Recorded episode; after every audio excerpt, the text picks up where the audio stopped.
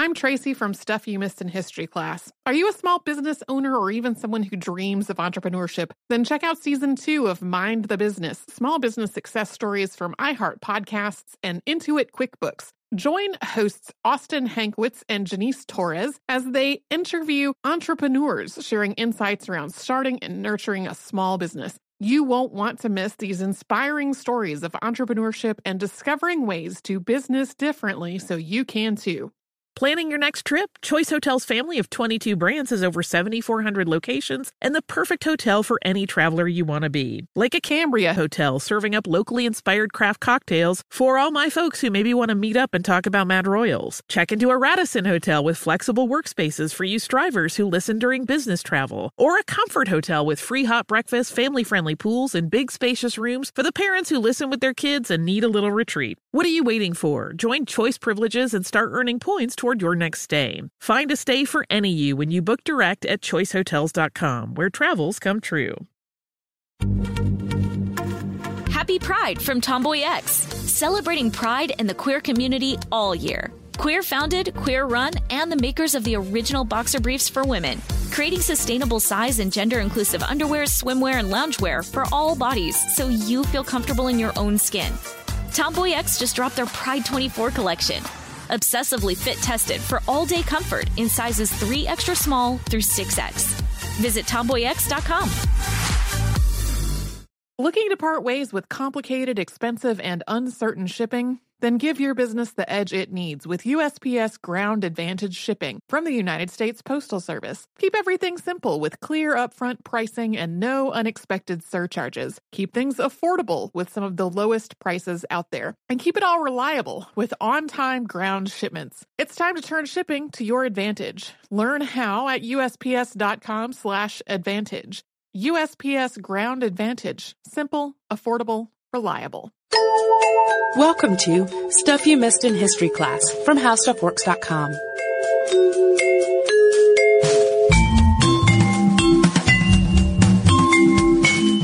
Hello and welcome to the podcast. I'm Holly Fry. And I'm Tracy V. Wilson. We're going a little morbid today. Yeah. Uh, Literally. You quite. Uh, so everyone knows what a mummy looks like. Uh, you've seen them probably in a museum. They're featured in movies. They have been popular Halloween costumes for decades. And most people know a little bit about how mummification was performed. Uh, I think most people will remember hearing about organs being removed, brains being extracted through the nose. That's usually the first thing someone will spit out if you mention mummification. That was the first thing I spit out when you mentioned mummification to Also, me. my husband. That was the first thing he said. Oh, they pulled the brains out through the nose. Uh, but there are a lot of other details to the process. And that full picture of what all goes on is almost never really taught in school. And it's certainly not talked about a lot because it gets into a lot of minutia. So, uh, that got me thinking about how did ancient Egyptians actually embalm their dead? And thanks in large part to Herodotus and Diodorus Siculus, we actually have some really good descriptions of what happened to the deceased.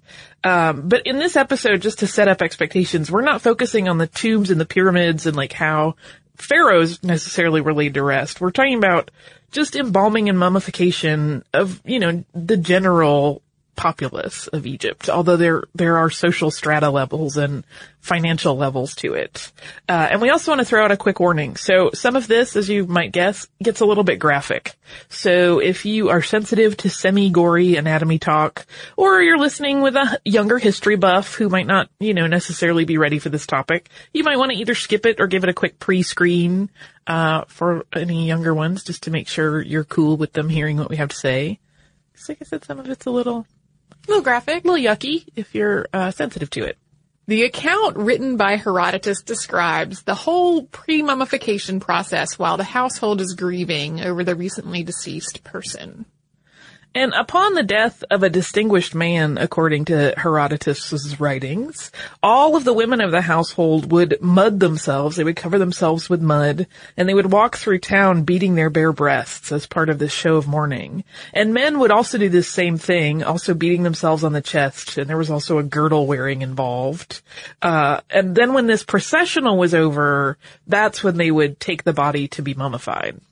If a woman had died, if she was the wife of an honorable man, or was especially beautiful or well known, her body would be held by the family for several days prior to being embalmed. And according to Herodotus, this was to protect the body from being violated by the embalmers, which was either apparently a problem or a suspected problem. Yeah, they were either very afraid uh, of necrophilia going on, or it sounds like in that writing that there is one instance of it happening, but it's still not clear whether it was a rumor or it actually took place, but it was a very real fear.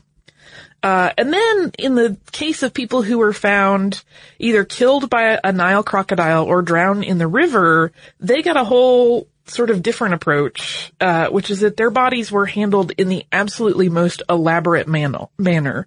They could only be touched by priests of the Nile, like not even their relatives were allowed to touch the deceased. Uh, and these corpses were handled as though they were, quote, more sacred than the body of a man. Because they, you know, esteemed the Nile so much. If the Nile is how you died, you sort of got automatically a higher level. Now, when I was relaying this piece of information to my husband, on the way to work today, he immediately began to postulate, well, what would happen? Like maybe somebody in your family died in a really nefarious way. Could you throw them in the Nile and fake it and give them an honor, a super honorable, um, burial as a consequence? I do not know. but in, in case any of our listeners had a similar question, I just wanted to mention that. I have no idea. That we don't know. So once the family had finished their initial grieving ritual, they would turn the body over to the embalmer. And the process of preserving the body was extremely important because Ka, which is the person's spiritual entity, would not be able to come back to a body that was decayed. Right. So, as we know, without getting too deep into the the religious aspect of it, because we're focusing really on how bodies were handled. Uh, you know, in Egypt, they believed that your your soul, some form of your soul would come back to you in the afterlife. That's why they wanted to prepare everyone. And so if, if you, if your body was handled poorly, it would be a much more difficult or unlikely process for you to have a good afterlife. That's a sort of common idea in a lot of religions mm-hmm. that, that if the body has been desecrated or destroyed in some way, that it's going to affect the afterlife of the person yeah. who died.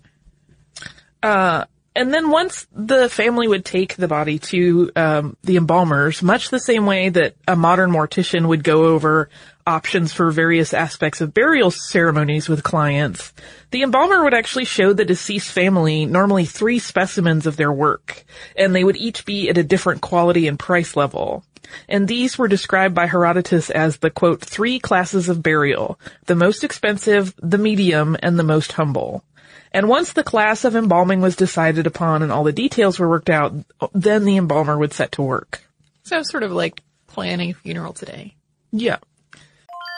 I'm Tracy V. Wilson from Stuff You Missed in History class. Did you know small businesses make up 99.9% of all businesses in the United States? The world is powered by entrepreneurs, and if you're a small business owner or even someone dreaming of starting your own business, then you'll want to check out season two of Mind the Business Small Business Success Stories from Ruby Studio, from iHeartMedia, and Intuit QuickBooks. And every episode, hosts Austin Hankwitz and Janice Torres talk to entrepreneurs about how they've grown from the lessons of launching and nurturing a small business and how they have found success being their own boss. From the excitement of first starting out to finding the right tools and resources to process invoices and payments like QuickBooks Money, you won't want to miss these inspiring stories of entrepreneurship and discovering ways to business differently so you can too. And if you're a small business owner or even someone dreaming of starting your own business, then you'll want to check out season two of Mind the Business Small Business Success Stories from Ruby Studio, from iHeartMedia, and Intuit QuickBooks. Happy Pride from Tomboy X. We just dropped our Pride 24 collection. Queer founded, queer run, and creating size and gender inclusive underwear, swimwear, and loungewear for all bodies so you feel comfortable in your own skin. Visit tomboyx.com to shop. Planning your next trip? Choice Hotels has a stay for any traveler you want to be with 22 brands and over 7,400 locations. Whether you're a business traveler, a family road tripper, someone who wants to seek out history and maybe make your own, or just planning a quick getaway, Choice Hotels has a stay for any you. Like a Cambria hotel where you can be a cocktail connoisseur and sip locally inspired craft beverages at downtown locations in the center of it all. This is a fun way to visit cities with a lot of history and a lot of fun in mind. Or a Radisson hotel for all our productivity powerhouses out there. With flexible workspaces and on site restaurants, you'll get the most out of your work trip. You'll get the coffee, the Wi Fi, and the work done. And we can't forget about comfort hotels. Imagine you're a family road tripper waking up in your big spacious room and then heading down to a free hot breakfast for the entire family, including waffles. So you'll be well fed and ready for the day's adventure, even if that's just relaxing. After that, you're spending all afternoon relaxing by the pool. You deserve it. What are you waiting for? Join Choice privileges and start earning points toward your next stay. Find a stay for any you. Book directly at choicehotels.com, where travels come true.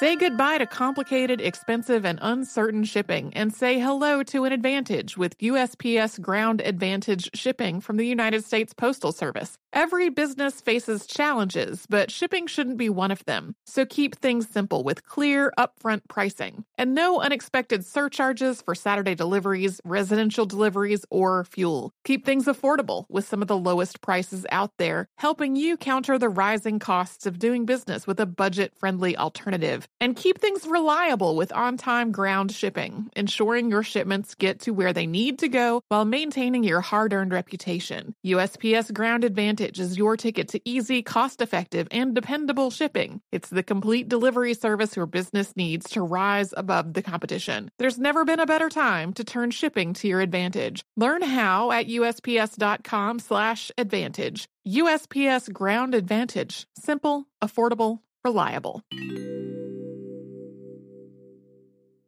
The body's first stop was the place of purification, and there the corpse would be washed with natron, which is a hydrous native sodium carbonate. And next, the washed body would be taken to the quote house of beauty for actual mummification. And there, the the man that was deemed the overseer of mysteries, who was usually a follower of Anubis, was assisted by a priest of Osiris in the actual mummification process the overseer of mysteries would do this work according to the pricing structure that had been agreed upon when the family first brought the deceased in. Right. So first we're going to run down the most involved process, which was called the most perfect process. And this involves steps that are probably familiar to people to some degree because this is really what most people talk about or they hear about snippets of in history class. Brains through the nose. Yep, brains through the nose. So starting with the extraction of the brain matter through the nostrils using, according to Herodotus, it was an iron hook. Uh, and there was iron being used in Egypt at the time, but there have also been some questions about that. Uh, the residue that the hook was unable to clear away would be rinsed out uh, with what is referred to in several in in the sources as drugs, and presumably that was something with a cleaning agent in it. There, there are still some question marks about what the drugs were. Something that would help remove brain matter. Early on in this process, there were also two men involved who had kind of odd jobs. Yeah, I, uh, when I was doing research on this, I, I amped Tracy and said I just found the two worst jobs in ancient Egypt's history. Yeah. First was, was not quite as bad. That was the scribe. And the scribe would mark the left side of the deceased body where the incision would be made. And then a second man who was called the slitter would make the cut to open the abdominal cavity. And according to the first century uh, BCE Greek historian Diodorus Siculus, who we mentioned earlier, the slitter would then be, he would have to take off running because he would be set upon by everyone present and they would curse him and throw rocks at him. And this was actually a ritualized thing. Uh, this was all part of the natural Egyptian belief that anyone who would perform violence on a human body was horrible and should be hated. Uh, but somebody had to do it. So this was the slitter's job, sort of to be professionally hated and it, not exactly the best job there was because it was like, Hey, great job. Now we're going to beat you. Um, we don't know for sure how much the scribe got of this treatment. We do know that the person who actually performed the cut really kind of got, uh, uh, had a rough day at the office. Yeah.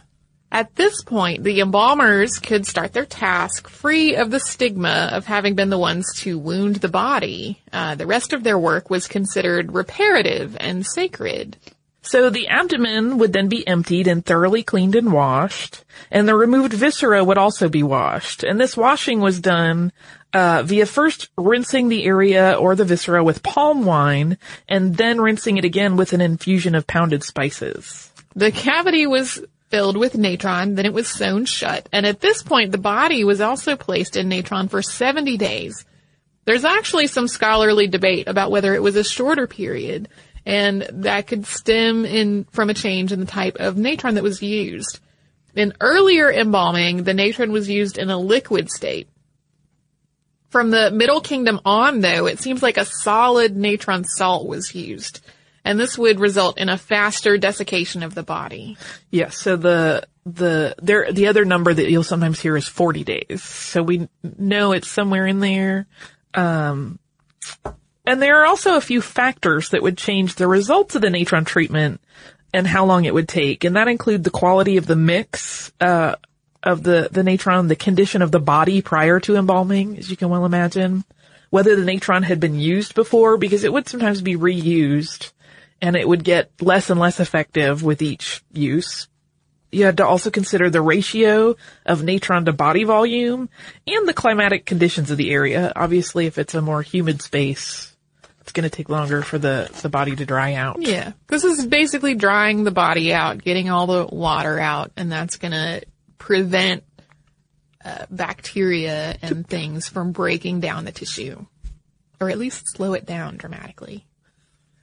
After this two month soak, the temporary stuffing materials would be removed and the body would be washed again. And once the abdomen was thoroughly cleaned, it was refilled with aromatic substances, and this could include cassia, juniper, and myrrh as well as other things. And they, these substances all smelled nice, but they also preserved the body, uh, and they prevented the abdominal wall from collapsing. And additional materials that could be used to fill the abdominal cavity could be resin, which also worked as a disinfectant. They would use oils, unguents, and perfumes to kind of fill it out and keep it as clean as possible in the afterlife, and also keep it from smelling horrible. Yeah. A, a, side note, in case you've always wondered but didn't know, myrrh is a gum resin that comes from a tree and it smells really sweet. Cassia is a coarse cinnamon bark, which of course also has a very sweet smell. And then uh, they would also pour hot resin onto the body in a, a, thin layer, and that would serve as a disinfectant. So several different steps steps were being taken to prevent any sort of bacteria, any sort of moisture that could lead to um, additional breakdown of the tissue preservation. From this point, the corpse could have any kind of cosmetic dressing that was going to be done.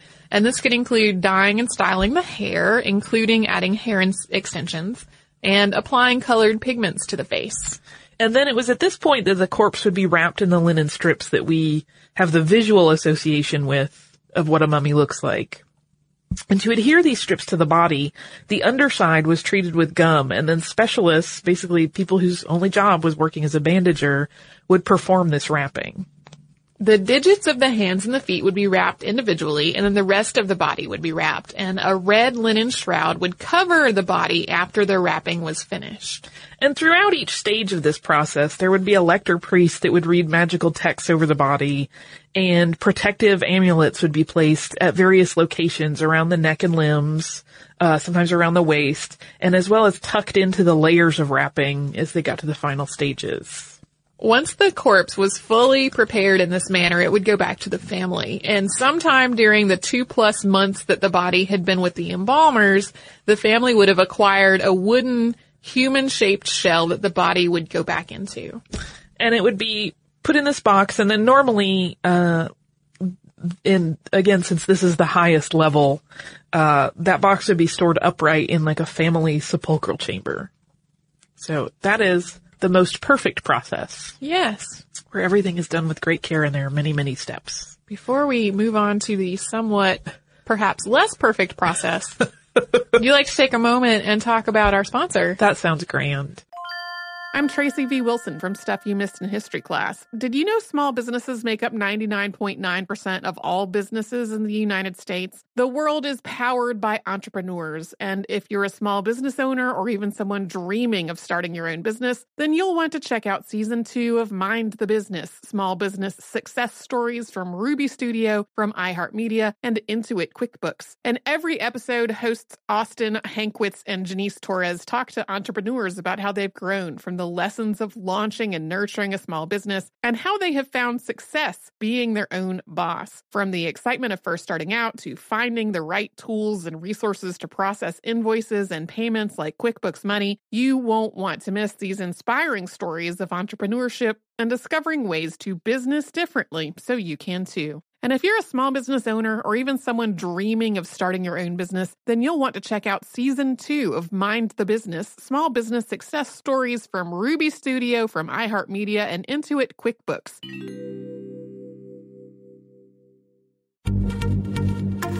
Happy Pride from Tomboy X, celebrating pride in the queer community all year. Queer founded, queer run, and the makers of the original boxer briefs for women, creating sustainable size and gender inclusive underwear, swimwear, and loungewear for all bodies so you feel comfortable in your own skin. Tomboy X just dropped their Pride 24 collection. Obsessively fit tested for all day comfort in sizes 3 extra small through 6X. Visit tomboyx.com. Planning your next trip? Choice Hotels has a stay for any traveler you want to be with 22 brands and over 7,400 locations. Whether you're a business traveler, a family road tripper, someone who wants to seek out history and maybe make your own, or just planning a quick getaway, Choice Hotels has a stay for any you. Like a Cambria Hotel, where you can be a cocktail connoisseur and sip locally inspired craft beverages at downtown locations in the center of it all. This is a fun way to visit cities with a lot of history and a lot of fun in mind. Or a Radisson Hotel for for all our productivity powerhouses out there. With flexible workspaces and on site restaurants, you'll get the most out of your work trip. You'll get the coffee, the Wi Fi, and the work done. And we can't forget about comfort hotels. Imagine you're a family road tripper waking up in your big spacious room and then heading down to a free hot breakfast for the entire family, including waffles. So you'll be well fed and ready for the day's adventure, even if that's just relaxing. After that, you're spending all afternoon relaxing by the pool. You deserve it. What are you waiting for? Join Choice privileges and start earning points toward your next stay. Find a stay for any you. Book directly at choicehotels.com, where travels come true.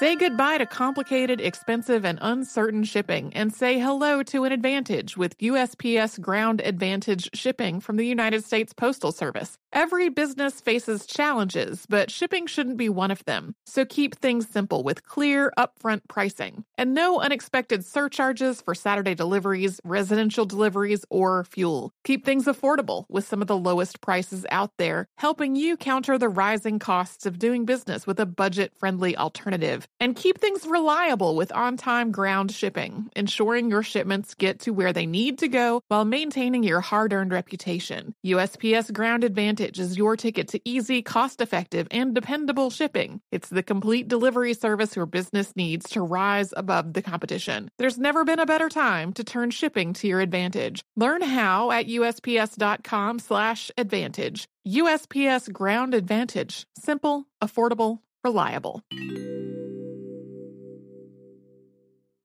So let's get back to what the maybe families of a little more modest means might have done. Yeah. Not Uh, the most modest means, but slightly more modest. Mid-range. Yes. This is, this is like the mid-grade quality of mummification. Exactly. Uh, and this mid-range treatment of Egypt's dead was, as you might suspect, a bit less involved. They did not take as much time or perform as many steps. So rather than taking the body's organs out, as was the practice and the most expensive option, instead what would happen is that embalmers would inject oil of cedar into the body through the anal opening, which would then be sealed. And this body that was now full of oil would be soaked in natron for 70 or 40 days, uh, depending, or somewhere in between. And after this soak was complete, they would drain the oil from the body. They would, um, unseal the anal opening and then the cedar oil will have liquefied the internal organs. And so everything would sort of flush out at once. At this point, the body was really depleted down to nothing but the skin and the skeleton. And that's how it would be returned to the deceased's family without any kind of additional treatment. So, uh, not so much with the wrapping and the actual mummification, just a, an embalming process that was thorough, but not as involved. And then for the poor, We have an extremely basic level of, of embalming. Yeah. So they would cut open the, the body and remove the intestines, but it was pretty quick. It wasn't careful. It wasn't, all the intestines were not washed. Were they Uh, still stoning the person who made the cut?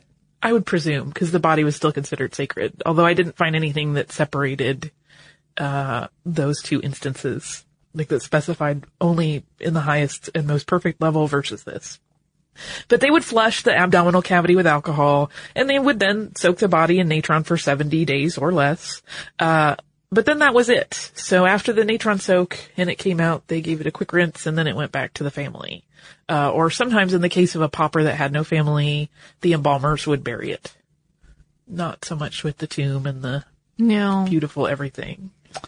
Uh, but what we have not talked about, and I'm sure people are going, hey, In fact, I was like, hey, in a moment that we cut out of this podcast earlier, why didn't you mention why didn't we talk about the organs that came out of the bodies and the jars that they went into, which are another thing that probably if you've been to any kind of mummy display in a museum, you've seen a lot of. Yeah. Uh, so the first thing that I found interesting in my research is that brains were not particularly sacred to the ancient Egyptians. Uh, so in this process, the brain was often cut into smaller pieces to facilitate their removal and pulling it out through the nasal cavity most of the time. Uh, and brain matter was usually discarded. It was not treated with the care of other parts of the body. Well, and, and according to the beliefs in this culture, all of your important stuff was in your heart Yep. and not your brain. Yep. So that kind of makes sense. Um, in 1969, the Egyptian skulls that are part of the Macalister collection at Cambridge University were studied to figure out how the brain was handled in each sample. And the findings support this idea of the brain just not being regarded as important. And there had often been holes drilled into the skulls to help remove brain tissue.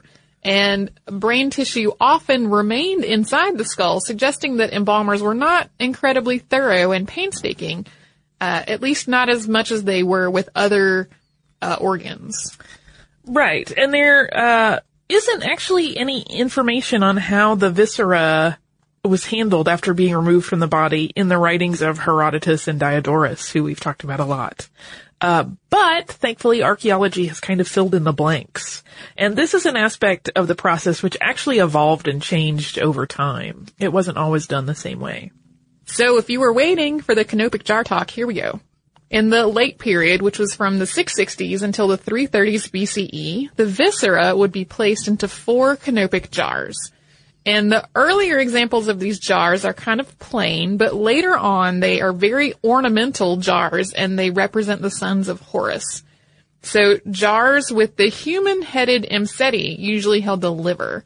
Then there was Hapi, who had a baboon head, and that held the lungs. Duamutef had the head of a jackal and held the stomach. And then the intestines were held by Qebehsenuef, which had the head of a falcon. And these were normally placed in the tomb along with the body. And in the Hellenistic period, roughly from the 320s to the 30s BCE, the practice of handling the viscera shifted a little bit, and then organs were normally placed into wooden chests, uh, or sometimes set between the body's legs prior to the bandaging process. And in some mummies from this time, the organs have actually been found treated and washed and preserved, and then returned to the deceased's abdominal cavity. When Egypt became part of the Roman Empire in 31 BCE, mummification practices shifted again, and it became common for bodies to be coated with resin to prevent decay instead of using this longer and more involved process. And during late antiquity, some bodies were simply treated with natron and then they would be dressed in their regular clothes again rather than wrapped in bandages. So they really sort of had cutbacks. Yeah. Kind of got a little less intricate and ceremonial as they went as time progressed. So, not everything went into jars, obviously, because you have more than four organs. Yeah. Despite the clearing out of the abdomen and the trunk that we mentioned earlier, the heart would be left in the body, and it was believed that it would be weighed in the afterlife as part of the judgment of the dead. And the kidneys were also often left, although we are a little less clear on why that is the case. Uh, in a paper on surgical procedures performed during mummifications that was written by Bob Brier and Ronald S. Wade, uh, the pair point out that there's no real Middle Egyptian word for kidney. There are some that kind of hint at it, but no specific word. And they suggest that maybe ancient Egyptians weren't entirely clear on this aspect of human anatomy. It's also worth noting that when canopic jars were being used in the late period, there were, as we said, only four. Way more than four internal organs are in the human body. So it appears that dissection was never done in Egypt until the late Ptolemaic times. So it makes sense that they may not have had a full picture of the inner workings of a man. So even though they were going in and removing organs, they had not done sort of an exploratory Correct. surgical uh, look at the whole human body, which makes sense since cutting into the body was a, a taboo. Right. Uh, and it's also worth noting that the incision that they were using for removing these organs was only about two and a half inches long. Really just enough for one of these embalming experts to get their hand in to remove things. So they were really feeling around in the dark. Yeah. Well, and if if you've watched an actual autopsy video or any kind of like uh, human anatomy study video involving uh, an actual body, or you know, if you've actually been in on one of those, it's it's not as neat and tidy in there as it is depicted when something has been like prepared for classroom use or on television or whatever. It's kind of like a big mass of bloody goop in there. Yeah, I mean, I, I think it's, uh, not to make light of it being a human, but it reminds me of the Halloween trick where people take you in the dark room and have you feel things in a bowl that are wet and slimy. And if you think about a lot of those kinds of things in one big bowl and you have to Yeah. feel around and go, that's a, I think that's intestine. I mean, it would be very hard to just identify by touch. Right. Even if you were very experienced because there is, it's all moving and squishy. It's not, for the most part, you're not going to find like, you know, clear edges. Yes, this is definitely a liver. the liver, right. Right. Some scholars do argue that the Egyptians had so much experience with the practice of removing organs that there must have been some more meaningful aspect to the kidney issue, but we don't really know what that is yet. Yeah, there are several theories. Some are very simple and it's like, well, there's usually too much fatty tissue and it would have been hard to remove. Others say they didn't even know they were there. But we haven't found any cultural evidence of any import to the kidney, so we, like them, are feeling around in the dark trying to figure out what the scoop was. Suddenly I'm like, cadaver study. That's the word that I was trying to find earlier. Mummification appears to have ended for the most part around the time of the Arab conquest of Egypt in the 7th century. and by that time, it's estimated that around 730 million people had been embalmed in ancient Egypt. Yeah, they're considered the first embalmers. Uh, and they really, you know, it's a fascinating practice. The, the great depths, especially if you're looking at the most perfect practice that they used. Uh, it's a, a lot of really intricate steps and with such reverence for the body. Yeah. It's quite, um, it's quite something to think about. Well, and like I know when I learned about this in elementary school or whatever, the focus was kind of woo, freaky, brains to the nose. But really, it's got a lot in common with normal funeral rituals in the West today. Like it's Yeah. still about preserving the body for as long as possible and having a respectful uh, form to return to the family in some way, like for a service before it's buried, that kind of thing. Yeah. So there's They paved the way. there's more in common than whoa freaky yeah. with I- burial cultures in a lot of places. I to me that's sort of like the I understand that the whoa freaky part is what often gets kids interested in things like this. Uh, yeah, we were super excited about it. especially when it's kind of an icky topic, and you know teachers may need for their their own sort of sanity to build that bridge of like, look at this freaky thing, and it makes it less scary because we. Uh, I know certainly in the West and in many other cultures, there's still a lot of taboo about death and talking about the dead and dead bodies specifically. Uh, that that sort of I think helps if we focus on the freaky part, particularly in a learning situation, kind of makes it a little easier for everybody. Yeah. Well, and kids love gross things. Of course. As, as a trend. But it does, it misses out on all of that beautiful nuance and subtlety. And I, prior to, uh, researching this, did not know about the practice of not turning over a woman's body for several days, uh, out of fear that it would be, uh, violated in some way. That was Yeah. all new information for me. So there are a lot of these things that we don't ever hear about. Yeah, and I think even including in today's episode, I've never heard anything about any kind of different treatment for a, a woman's organs, which are not the same as a man's organs internally. Like I've never heard any uterus, ovary, like what happened with those No, discussed in any way ever. Nope. Uh, they certainly, to the best of our knowledge, did not usually end up in a jar. So there's always more stuff to learn. Who knows? I know. Maybe someone knows and will write us a letter. I and, hope. and tell us some uh, some cool obscure thing that we haven't learned You about. You are an Egyptologist. You should write us for sure. Speaking of letters, I think you have some. I have two. That's awesome. Both kind of short, and one made me giggle.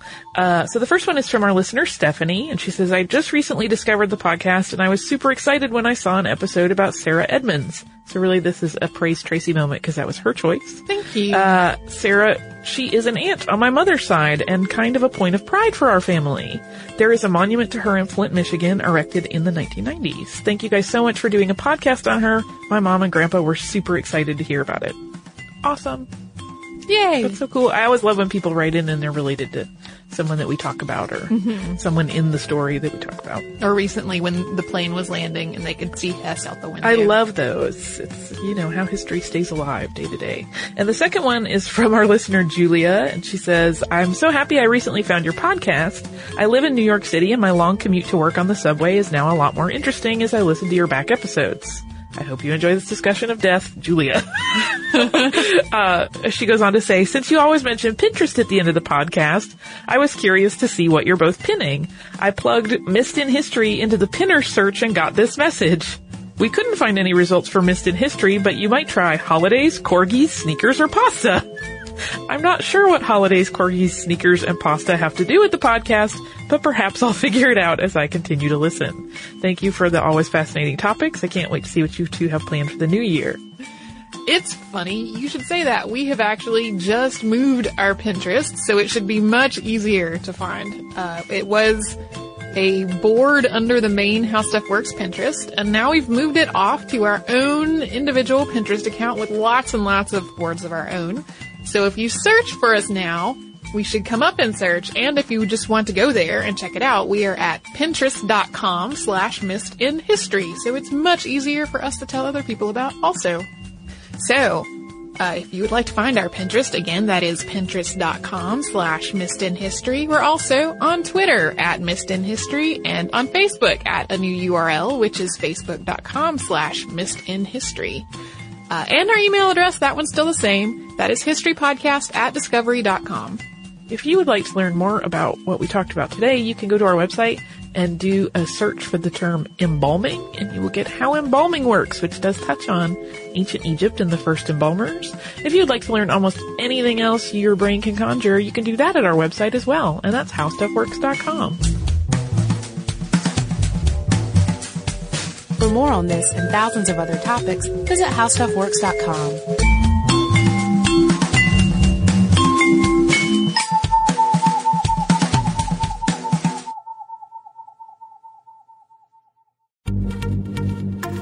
Happy Pride from Tomboy X, celebrating pride and the queer community all year. Queer founded, queer run, and the makers of the original boxer briefs for women, creating sustainable size and gender inclusive underwear, swimwear, and loungewear for all bodies so you feel comfortable in your own skin.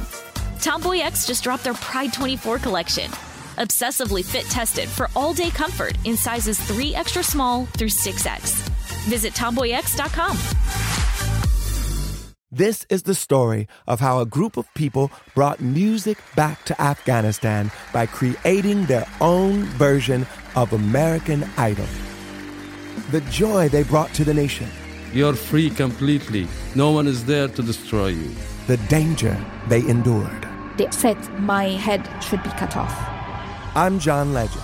Listen to Afghan Star on the iHeartRadio app, Apple Podcast, or wherever you get your podcasts.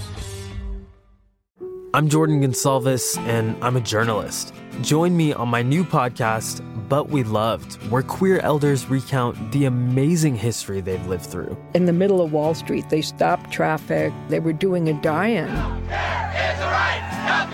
And in the process, share little gems of wisdom for the next generation. The key is to understanding yourself, learning to love and embrace yourself. You can listen to But We Loved on the iHeartRadio app, Apple Podcasts, or wherever you get your podcasts. Imagine you're a fly on the wall at a dinner between the mafia, the CIA, and the KGB.